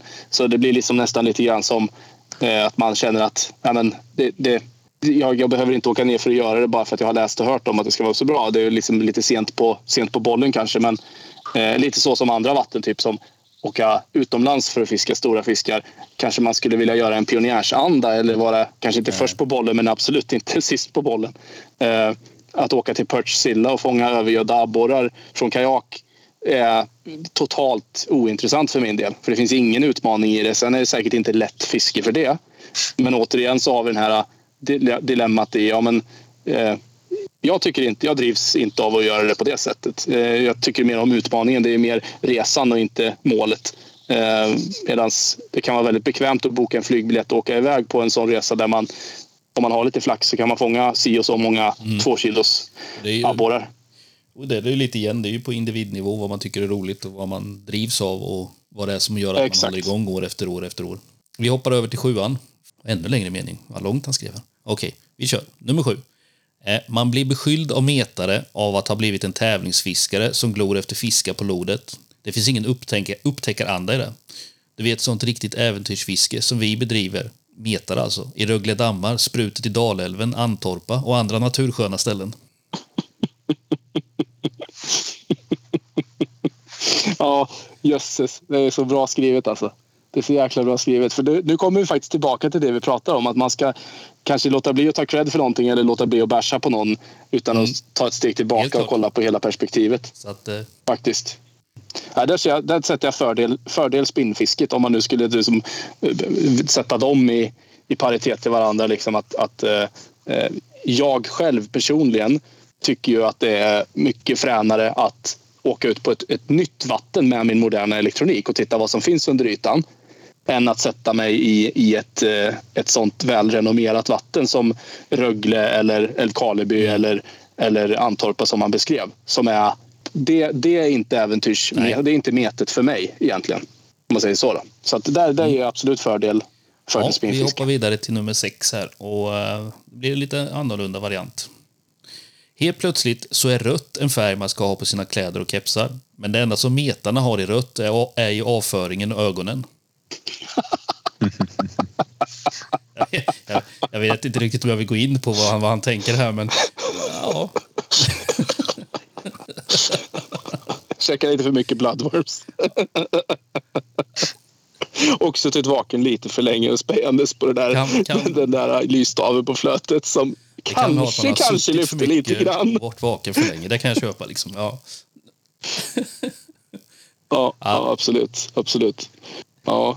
Just det där, det där lyfttappet som man tror kommer Ja. fem gånger i rad Eller när man- man är alldeles för trött. Liksom. Eller när man helt plötsligt tappar bort flötet och drar och tror att man har napp fast det var liksom framför fötterna på en. Ja, exakt. Ja, det är snyggt. Ja, det där vet jag. Ja, det var, det var faktiskt roligt beskrivet. Det finns nog inga bra, finns, det, det Nej, finns inga nej. bra, eh, bra svar på det där. Men, men, men, men röda är den nya färgen att ha på, på, på kläderna. Det där är ganska roligt faktiskt ändå för att ehm, det är så, där blir det så jäkla... Dels så jäkla tydligt vad som har hänt med branschen under några år med det vi kallar för cykeltröjor, med sponsortröjor där folk som kan gladeligen betala för att ha eh, massa loggor på en, på en, en tävlingströja. Eller skapar ett eget team eh, för att tävla i, i en, en gäddfisketävling och trycker upp sina egna tröjor och kanske får några sponsorer. Men ofta så är det logotyperna tillhör ju ett varumärke som inte Nej, alls, alls sponsrar eller är intresserade av de här grabbarna eller tjejerna. Eh, Men det, blir, Ja. det är så det ser ut på tv och det är så det ska vara. Typ. Lite så, den grejen. Eh, Och där var, ju, där var ju jag med ganska tidigt när cykeltröjan blev på tapeten i, i, bland svenska leverantörer. Och jag själv eh, var liksom har, har figurerat i tävlingströja under många år. Eh, men, men på det sättet där du ska visa upp dina sponsorer liksom, i tävlingssammanhang om man säger. Eh, sen så eh, är det kul att se då liksom kontrasten till metet där det gärna ska vara den mest urblekta, dassiga olivgröna du kan Gärna hitta. lite trasigt liksom. Inte kanske. ja, gärna. Gärna brännmärken i ena fickan. Eh, nej, men eller, eller kammo som har varit. Men, men eh, det, det blir sån otroligt stor skillnad mellan, mellan de olika segmenten och metoderna. Verkligen alltså. Eh, sen går det mode. Sen går det mode i allting. Alltså det är inget snack. Alltså titta på metet. Jag menar, det är, man kan inte sitta där som metare och tycka att man är OG, underground, eh, underdog eh, och inte bli drabbad av, av Ja, precis. mode. Alltså, förstår du vad jag menar? Titta på, tittar man på det, halkar in på lite Nash och Fox-videos då och då. Ja. Nu är det väldigt kommersiellt och det är inte liksom det som är mete 100 procent. Det är inte så jag menar. Ja, ju Men äh, jäklar vad det... faktiskt hamnat lite där med att man ska Skiftar. ha ett visst märke på sin tröja och så vidare. Det tror jag nog. Mm. Jag tycker att det är, jätte, jag tycker att det är jättefint eh, att bygga varumärken och bygga ett varumärke som står för någonting. Eh, liksom, och jag är jättestolt till exempel över att eh, vårt namn Mojo Boats figurerar väldigt mycket där ute i, i associerat till någonting bra eh, med att folk gärna köper en keps. Eh, nu skänker vi väldigt mycket grejer. Det kostar väldigt mycket pengar de där kepsarna. Men det är bra att de kommer ut där. Men att det också gärna betalas 250-300 spänn för en, en t-shirt som, är, som folk tycker är, är snygg. Eh, och, och det står Mojo på den och det betyder ju någonting. Det är ju bra. Mojo betyder ju att man har, om man har bra Mojo har man ju, har man ju bra flow eller bra flyt. Eh, och, det är faktiskt eh, roligt, roligt att eh, Robban då, som startar firman, han, han, han, han och det var Gös-Jonas som också är en gammal legend-. Det kommer ifrån Austin Powers. Kommer ni ihåg de gamla Precis. filmerna Austin Powers, The Spy Who Shagged Me? Då är det ju, eh, eh, eh, eh, nu får ni se om jag kommer ihåg vad han heter, den store Ja, ja. skotten som Precis. snor Austin Powers Mojo. Därifrån kommer det faktiskt. Hoppa vidare till femman. Eh, och det blir väl en snarlik som tidigare. Svårt att svara på, men okej. Eh, man går från 0,5 procent kvinnor till 1,2 procent kvinnor. Raggningsmöjligheterna mer än fördubblas över en natt när man lämnar metet.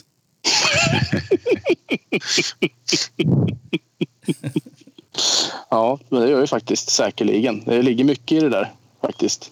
Men det är ju för att helt plötsligt i spinnfiskevärlden, i spinnfiskebranschen, där kan man ju röra sig på mässor utan att Ja. folk ryggar undan för av lukten. Precis. Eller hur? Ja.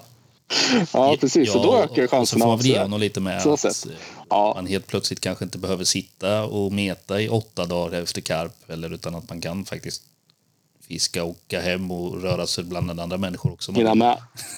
Ja. helt klart. Helt klart.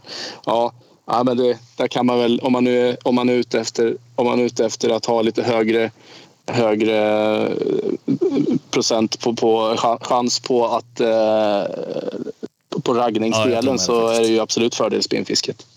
Ja, vi hoppar vidare. Och nu kommer vi in lite på den här cykeltröjan faktiskt. Eh, Man får höra skit om att man får gå runt i cykeltröja, men innerst inne så känns det ändå rätt bra att slippa vuxenblöjan.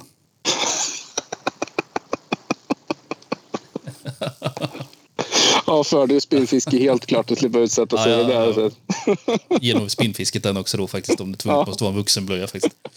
Ja, Ja, verkligen. vi eh, lämnar den där tycker jag. Eh, ska vi se. Nu ska jag få ordning på tungan så jag pratar rätt här. Men okej, vi kör. Nummer tre. När man hoppar över så får helt plötsligt hela världen veta hur dålig man är på att prata engelska. Let's vonsning driva over this... Vad fan heter struktur på engelska, Håkan? Ja, this structure you know. Stones and shit.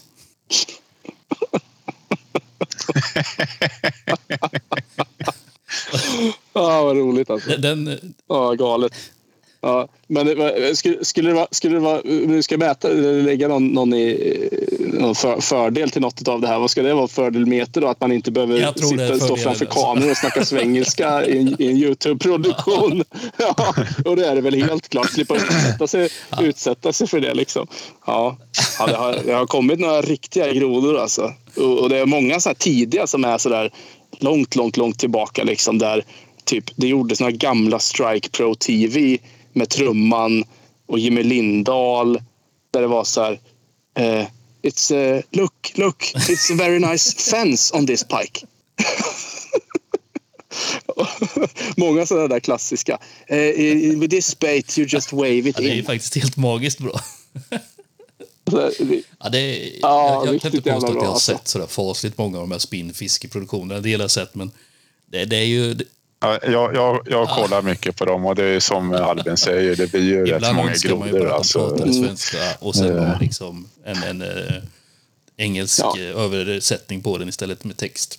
Ja, det, det, blir ju, Ja. det blir ju mer levande såklart också för oss eh, många när, när man istället krystat då som eh, Tom bara har skrivit och ska försöka beskriva det här. De här så här fan, nu är vi jävligt tekniska ändå Håkan. nu, nu är vi ändå tekniska. Nu, nu, nu använder vi rätt driva, hastighet drift här för att vi ska kunna fiska betena effektivt i den här strukturen. Ja. Men hur fan ska jag få till det här i ord? hur ska jag kunna säga detta liksom? Nej, det blir ju svensk, svenska produktioner, svensktalande produktioner blir ju oftast lite mer levande när man kan Ja, förklara ja, sig det- och det utbilda på ett annat sätt. Lyssna Liksom. på och titta på och sen att man istället bara översätter det. det. Tycker jag alla borde gå över till. Jaha, nu är vi nere i topp tre som sagt och så nu går vi in på nummer två. Eh, ska vi se här. När man inte hör eller ser en metare så vet man att det är något stort på gång. Om man, ser, om man som medlem av ett spinnteam inte rapporterar varje timme på Insta så undrar ägaren vad fan är det som händer?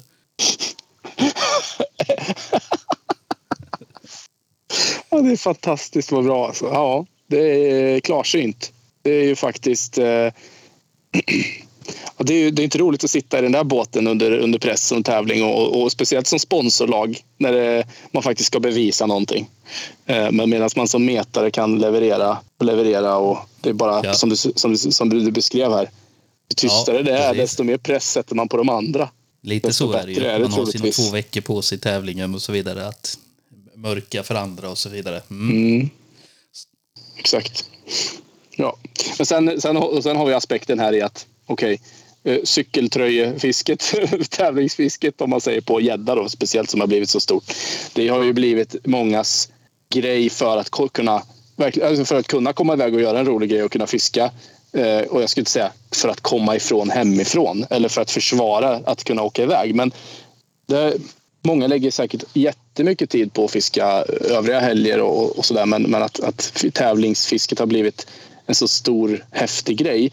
Det är nog också en individ då som, eller flera individer som drivs av, som är tävlingsmänniskor eh, och tycker att det är väldigt häftigt. Jag har aldrig, jag har tävlat väldigt mycket. eh, Men jag har aldrig varit liksom, Nej. det har aldrig varit drivet. Just det. Aldrig. Eh, och, och samma sak med metet. Svenskan har jag väl varit med i några år. Liksom, eh, I ung ålder. Men det finns liksom inget intresse Nej. för mig att göra det i tävlingsform heller. Även fast, även fast det är på lagnivå och en helt annat upplägg så det är inte liksom int- intressant överhuvudtaget. Men jag skulle ge den här frågeställningen här i alla fall. Mm. Eh, klar fördel mete. Om man säger så. Då. Det känns mycket mer, mycket mer eh, lättare det eh, och mindre press. Eh, ja, då är vi inne på plats nummer ett då av Tombas 10 topplista här.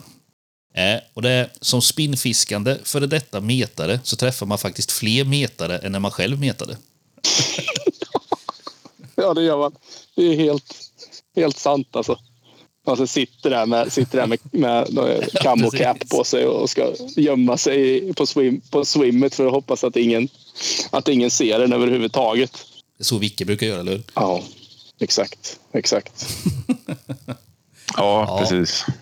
Ja, nej, det där blir ju, det, det det är ju sol, solklart, eh, solklart så att, att man, man, eh, man, kanske, man kanske man blir förvånad kanske många gånger också när man rör sig i, i, i, i kretsar där det är eh, s- mycket, mycket spinnfisketävlingar och så, så rätt som det är så dyker det upp en filur som var hardcore specimenmetare för som man inte visste vad de höll på med de senaste tio åren. Och så, så är den där med en ny båt på en spinnfisketävling på gädda. Ja, Jag har Men om lite. jag tänka mig då att det är rätt så vanligt förekommande att många går över till från just specimenfisket till, till predatorfisket. Det handlar ju också kanske om att... Det är ju väldigt olika. eh, Men eh, så här, liksom just det här med att kunna bryta och förnya sig och, och, och kanske också på en nivå där man vill eh, lära sig någonting annat och komma, komma, åt, komma åt en annan typ av upplevelse och lära sig mer om en art till exempel. Och, och så där. Och, eh, titta på abborrfisket i Kalmarsund till exempel så var det bara meter med löja förut. Det var bara meter med löja i stort sett. Jag vet inte hur mycket det fiskades. Jag vet inte Viktor hur mycket det fiskades med räka eller med, med mask eller så liksom i, i Hossmån. Men rätta mig om jag har fel, men bottenmeter löja och Kalmarsund och Hossmån har ju alltid varit väldigt starkt förknippade. Ja, ja jag håller med. Och så nu helt plötsligt så kommer det upp fångster som... Ja, det är ju san, det är helt sanslöst vilka fiskar man kan fånga på spinn. Liksom. Och det har gått jättefort. Utvecklingen har gått jättefort. Vi börjar fiska, ska inte säga supertidigt, men när vi började liksom fiska Texas Carolina dropshot i Raffshagen. Som ändå var liksom, ja men Raffshagen, där låg, där låg de rävarna eh, ankrade med båten och la ut bottenmeterna framför eh, gluggarna. Och väntade på att fisken passerade. Otroligt effektivt. Men, men eh, vi fiskar kanske lite jämnare under, under en höst. Men, eh, men eh, träffar man rätt med, med artificiellt så var det, kunde det vara helt bananas. Alltså. Det vet man ju när man har pratat med, med folk som bedriver båda sorters fisket, både metet och spinnfisket, att det kan vara så sjukt avgörande vissa dagar. Eh, Du får inte, ett, inte ett sniff på, på bottenmetet och sen så kan du få flera stora på spinnfisket på exakt samma plats. Liksom. Ja, helt klart. Skulle alla vara, skulle alla vara eh, liksom, som sagt kunna alla metoder och ha ett spann med en spann bokstavligt talat med, med löja i, i bagaget och, eh, och även finess, den Edworms och dropshot och, och Carolina Rigs med små kräftimitationer och allt vad det är. Så, så är det klart upplagt för att man kan hantera alla verkligen situationer. På det. Om det är liksom stora abborre man är ute efter, då är det nog Mm. där man ska ta sikte på att lära sig. Liksom. Precis. En, en annan grej, så bara tillbaka till det vi snackade om, det här med att, att eh, du och ni lobbar mycket för att man ska få folk till att börja meta. För att komma tillbaka och lä- lära sig liksom grunder i att kunna använda sen till annat fiske. Och det är också som, och det, pratade du och jag om på mässan, att man ska alltså, ta, bryta av sitt fiske i årstid för att låta någonting vila. Eh, Och kanske inte då bedriva gäddfiske när det är som glödhetast på sommaren utan att man kan fokusera mycket mer på mete då och ta tillbaka predatorfisket när vattnet kyler av. Ehm, folk kunde bryta mer att det var mindre hets.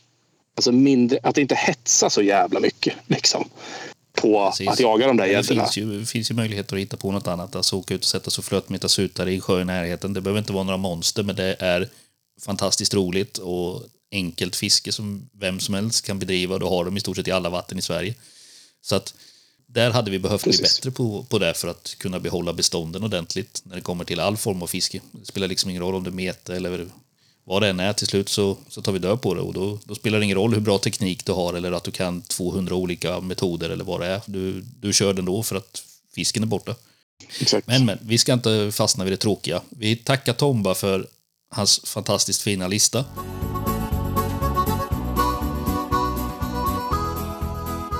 Jag har en grej som jag vi pratar lite med här innan vi avslutar för, för, för den här gången, höll jag på att säga. Men, men det är den här, du nämnde det för mig och då kom gick det upp ett ljus. Flötestrollade laxen. Du fick ju för några år sedan en flötestrollad... Du åkte ut och flötestrollade. Så fort, om jag har förstått det här rätt så riktade du med flötestrolling på, på lax. Mm. Ja, precis. Det stämmer. Det stämmer. Det, var ett, det är en sån där grej som, som jag är så otroligt glad över att jag tog tag i det och gjorde det. Eh, jag har tänkt, vad säger jag nu, år, år, årtal och det här var nog, det här var nog eh, 2016, 2017 tror jag det var. Det var i samband med, ja det var 2017, det var samma, samma jag jobbade på CVC men jag började på Mojibot sen senare på sommaren. Eh, och det här var Hasslö. Eh, maj, vecka 19 kanske det inte var, men vecka 20, vecka 21. Vecka 19 är en klassisk laxtrollingvecka ut i Hasslö. Eh, på, I Blekinge då, på vandringslax. Eh, jag eh, har tänkt flera år tidigare. Så att jag var nämligen nere och, och, och körde lite trollingpass. Eh, jag och en kompis ett par vårar och hade en vår fantastiskt bra resultat med en 20 kilos faktiskt på, eh, på trollingfiske. Och jag tänkte så här, det måste ju gå att fiska med strömming eller sill heter det där nere. Då. Eh, och, och, och dött eller levande och, och fånga de här fiskarna. Eh, på, när, de blir, när det blir lite när det, när det blir ett insteg eller ett an, liksom går upp i, i, lite större antal fiskar som fångas som man hör rapporterna så borde det kunna gå att få dem på, på slow trolling, flötstrolling eller driftmete eh, och även kanske till och med spinn. Men det är otroliga vattenytor. Men jag gav mig i kast med det eh, 2017 och fiskade då med två paravanspön, hårt blyade och sillar på, på tackel. Och två flöten bakom båten och faktiskt en ballong också på jättelångt släpp med levande bete utan att viktat det. Så betena fiskade kanske på eh, ytan eh, 3, 6, 8, 10 meter mm. kanske jag spred ut betena på och fem spön totalt. Då. Och jag hade faktiskt då en bassboat, eh, en nitro bassbåt men ingen elmotor med, med ankring eller så här autopilotfunktion. Så jag la mig på drift i vinden. Eh, och när det gick långsamt så satte jag igång elmotorn och lät den dra båten framåt. Och sen när jag hade passerat ett område så plockade jag upp grejerna och så åkte jag upp och så gjorde jag om den driften. Klassiskt driftfiske eller eh, vad man nu ska kalla det för. Det går ju att bedriva med, om, man, om man fiskar bottenbouncing eller om man flötestrollar eller om man eh, eh, ja, tänker liksom att det är en korsning mellan och, och, och abborrpimpel drivandes mm. från båt och spättamete i sundet till, till eh, eh, driftfiske med drivankare liksom, och spinnfiske. Så att, liksom, eh, ja, det var inte flötestrolling mm. på det sättet. Det var liksom mer driftmeter kan man kalla det för. Eh, hur som haver. Kids don't try this at home skulle jag vilja säga. Det tar väldigt mycket tid nedlagt. Eh, det är ju ehm, färre spön, man täcker mindre vatten. Jag skulle inte säga att det är effektivare än vad trollingfisket är med tio spön och, och plåtskedar liksom, som man kör ute på havet. Det, täcker man ju, det kör man ju 2,8-3 knop och sen så 10 spön och så mm. fiskar man av alla vattenytor på ett annat sätt. Så det är, det är nog effektivare, absolut. Men, men jag lyckades faktiskt efter dag tre så fick jag en fisk. En fenklippt fisk på 10,7 10 760 vägde den. Och det hugget som blir på ett flöte, för det är hugg på flötspö, eh, när man ligger och driver i 0,6 knop istället för att man trollar i 3 knop. Det blir ju de här eh, rusande eh, huggen i, i trolling för att det blir så mycket motstånd så fisken vill ju åt andra hållet. Precis som Bolt, liksom, att den känner av motståndet och ska åt andra hållet. Men med ett sånt här hugg, när fisken kommer i väldigt hög fart, plockar betet, så, så, så rycker det till i spöet och så är flötet borta. Och sen rycker det till en gång till i spöet och sen eh, eh, eh, det går ut lite lina. Och sen så tar jag upp spöet och vevar och känner ingenting. Vevar känner, så ser jag i ögonvrån att fisken hoppar rakt babord om mig. med, med flötet bakom. Innan jag ens hann spänna ut linan och känt fisken ja, första gången. Så jävla coolt. Alltså. Också. Riktigt fränt. Ja, verkligen, verkligen. Jag tänkte ändå att det skulle bli, ja, men de känner av motståndet och den kommer gå iväg. Liksom. Men nej, den, det blev för lite motstånd för att den skulle veta vilket håll den skulle gå åt. Så den fortsatte bara simma och hoppade och den kände att det var någonting som satt i munnen. Liksom. Uh, ja, det var, det var coolt. Jag, höll på, på med den där en stund och stånka och, och sådär. Det var ingen, ingen sån här brutal fight som det kan vara på trollingen med 100-200 fots rusning eller något sånt där. Men jag tror mycket de här långa rusningarna som blir det är också för att man har en hög fart och du har den här pressen på fisken direkt och då vill de åt andra hållet och de har stora krafter. Mm. Här kan man hålla det lite mer kontrollerat eh, faktiskt. Men eh, när den där låg i hoven då var det, det är nog en av mina bästa fiskeupplevelser någonsin faktiskt. Ja. Det var så jäkla fränt. Eh, och sen, sen, fiskade vi dagen efter också. Då fick jag en vildfisk på 13,5. Så två, två fiskar över 10 kilo där på, mm. eh, om det förresten var fem dagar. Dag tre och dag fem fick vi fisk. Och det var de två huggen som det, det var på, på fem dagar. Det var jag nöjd med. Det var. Ja, helt, helt klart. Har du, gjort, eh, har du gjort det mer sen då? Ja, jag åkte ner året efter och fiskade fem dagar blankt. Ja, okay. Men då får jag skylla på vädret faktiskt. Eh, eh, min, min sambo var med då. Det är så roligt alltså, för redan då, det var ganska tidigt. Eh, vi träffades 2017 och det här var 2018 vi var tillbaka där nere. Då, då, då redan då fattade hon att vi måste alltid ha någonting att skylla på om det inte nappar. I det här fallet så var det dimma i tre dagar och två dagar blåste det alldeles för hårt sen för att kunna bedriva det där fisket ordentligt. Och det var svårt för trollingbåtarna också. Så att det, det brann in eh, ganska duktigt. Men vi hade jättetrevligt ändå. Vi, vi tältade på en ö där ute i, i, eh, i, i fyra nätter och Ja. eh, hade det bra. Så det var en jätte, jättetrevlig upplevelse ändå. Men eh, fem dagar bom. Så att min statistik på flötestrolling eller, flötes, eller drift, driftfiske med, med levande bete på lax, det är tio Ja, pass. Ja, det, då får man Två fiskar. två bra fiskar i alla fall. Absolut. Supernöjd med dem. Supernöjd. Lite intressant eh, när ni tog upp det där med eh, eh, flötestrollar lax. Jag hörde, det måste vara tio år sedan, eh, att eh, polackerna kör mycket flötestrolling efter lax. Jag, kör med, med, med pet, petflaskor. Fan vad fränt alltså. Eh, För Viktor, när du, säger det så, när du säger det så läste jag för många, många år sedan om och såg en bild på en fisk ifrån utanför Polen i Östersjön på en oljeplattform. En fisk som var metad från en oljeplattform. Det här Ja. finns i någon Eh, sportfisketidning, tror jag. Ja, eh, nu kan jag ha fel, men eh, jag har för mig att den vägde över 30 kilo. Ja, det var en gigantisk fisk. Alltså. Ja, Där var det nog faktiskt där ett litet ljus tändes eh, i det här. Ja, där det liksom lite grundades i att jag ville prova med fast Faktiskt. då. Det Ja. var långt tillbaka. Ja, precis. Ja. precis. Eh, Bra att du nämnde det, Viktor. Det, det är helt... helt eh, det var, det var som en... Just den bilden också på den där o- oljeriggsfångade fisken var eh, någonting som man inte glömmer. nej. Ja, jag, ja, när, när ni tog upp det där så kom jag på det att det var Mm. just eh, Undrar vilken tidning det kan från, vara. från Polen där. I, ja, det, det är ju en bra fråga alltså. Ja, men det måste ju Fiske- varit någon av dem. Så jag, för jag undrar om inte jag har den tidningen hemma någonstans. Jag tror att det var Fiskejournalen eller Fiskefeber. Jag tror inte det var Svenskt Fiske. För jag för mig att jag inte hade Svenskt Fiske förr om åren. Ja, vi ska inte säga det. Kan ha varit, en, kan ha varit det på nätet också. Man, man, jag såg det. Jag tänkte säga det, någon, någon som vet. kanske är någon som lyssnar som eh, också har sett det och vet. eh, det är häftigt. Eh, Amerikanerna eller kanadensarna framför allt. Norra USA, Kanada. Där finns det någonting som är populärt som kallas för mooching. Ja, just det. Mooching är ju egentligen, många tror att mooching är trolling, men det är det inte egentligen. Mooching är, eh, driver du med båten oftast, eh, kanske håller den i en ström i, i älvarna eller går uppströms eller även i, i större deltan där du nästan inte har någon ström så kan du ha en elmotor och förflytta dig framåt. Och så släpper du ett tackel på ett ganska långt spö, 10 fot minst och sen en, en, eh, en räkneverksrulle, flätlina, Eh, i och för sig, de fiskar nog en del med nylon också. Skitsamma. Ett, ett tackel med ett sänke. Eh, löjtackel bakom. Löjtackel säger jag för att det är det vi skulle vara närmast bekanta med. Men här är det liksom en sån cutbait där du antingen har du ingen skalle utan du skär en, en, en, en, en sill på en viss vinkel så att så krokar du fast den med två enkelkrokar på tacklet så snurrar den av vinkeln du har skurit betet i. Cutbait kallas det för. Eller så har du en sån eh, herring, eh, crippled herring-skalle eller ja, det som är löjskallar här hos oss det kommer från USA och Kanada från början. Och så sänker du ner grejerna och så vevar du långsamt upp grejerna. Och så sänker du ner grejerna och så vevar du långsamt upp grejerna.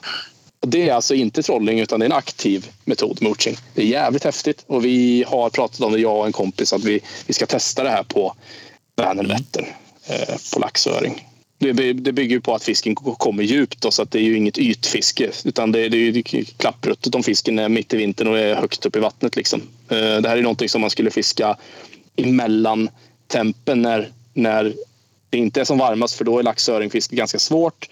Eh, och på Vättern är ju rödingfisket igång då istället. Men det kanske inte är mitt i vintern när väldigt många av, eh, av de laxartade fiskarna går ju högt upp i ytan.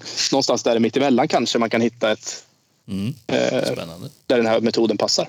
Väldigt, väldigt coolt. Jag tycker det, om ni är intresserade av det och tycker det är häftigt med, med just det här med laxfisket och trollingen. För jag vet många duktiga specimenmetare som också sysslar en del med laxtrolling.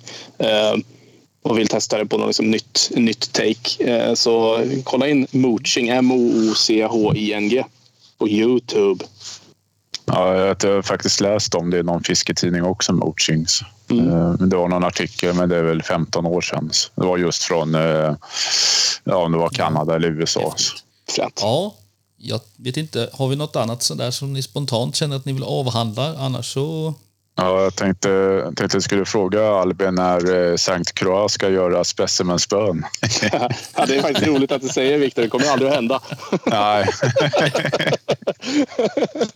Det, de gör tyvärr inte heller spön på beställning längre. Det kunde man göra förr. Eh, Men med en viss begränsning att man var tvungen att köpa 50-100 spön av varje, varje modell. Då. Men de, Ja. de har för mycket på order för att de ska kunna eh, custom, eller inte custombygga, men, men bygga åt andra dealers ute i världen. Eh, det, det funkar tyvärr inte. Annars hade jag ju redan tagit fram ett antal eh, spön för vårt, vårt fiske faktiskt. För det är ju som du vet Viktor, eh, agent för St. Croix i Ja. Sverige. De har jättefina spön. Men till, eh, kan jag ju klämma in att till mitt eh, frilinjefiske på Färna och till eh, avonfiske så, och flöt, ja, flötmetet då, så kör jag med 10,5 fots havsöringsspön. Eller ja, det är ju steelhead då, som det heter i USA. Men man kan säga havsörings haspelspön från St. Croix. Superfina. Lite kortare. Ja. Jag fiskar en del ifrån båt så jag behöver inte ha superlånga spön. Och till eh, frilinjefisket så på Färna så har det Ja, det kan ju räcka med ett sexfotsspö också ibland beroende på vart man är. Men, men eh, ja, det är lite kul att kunna, kunna få använda de spöna till, till det också. vilket du har att köpa? ja. Ja, pu- pu- puristerna de sliter sig i håret och bara, vad håller de på med? Fiskar med havsöringsspön på sutare och Det blir färna. jobbigt. Usch.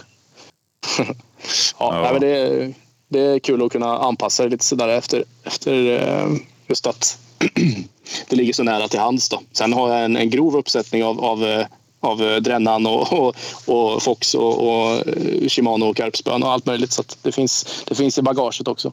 Nej, men har vi inget annat sådär som vi känner att vi vill avhandla så tycker jag vi tackar dig Albin för ett trevligt snack. Så tar vi och avslutar den här podden. Tack själva. Det var jätteroligt att få vara med. Jag tycker att vi, vi det känns som att vi har hunnit med väldigt, väldigt mycket på, på den här stunden. Tiden Ja, fort när man har Men roligt. eh, tusen tack för det här hörni. Ha det gött. Hej. absolut. Hej.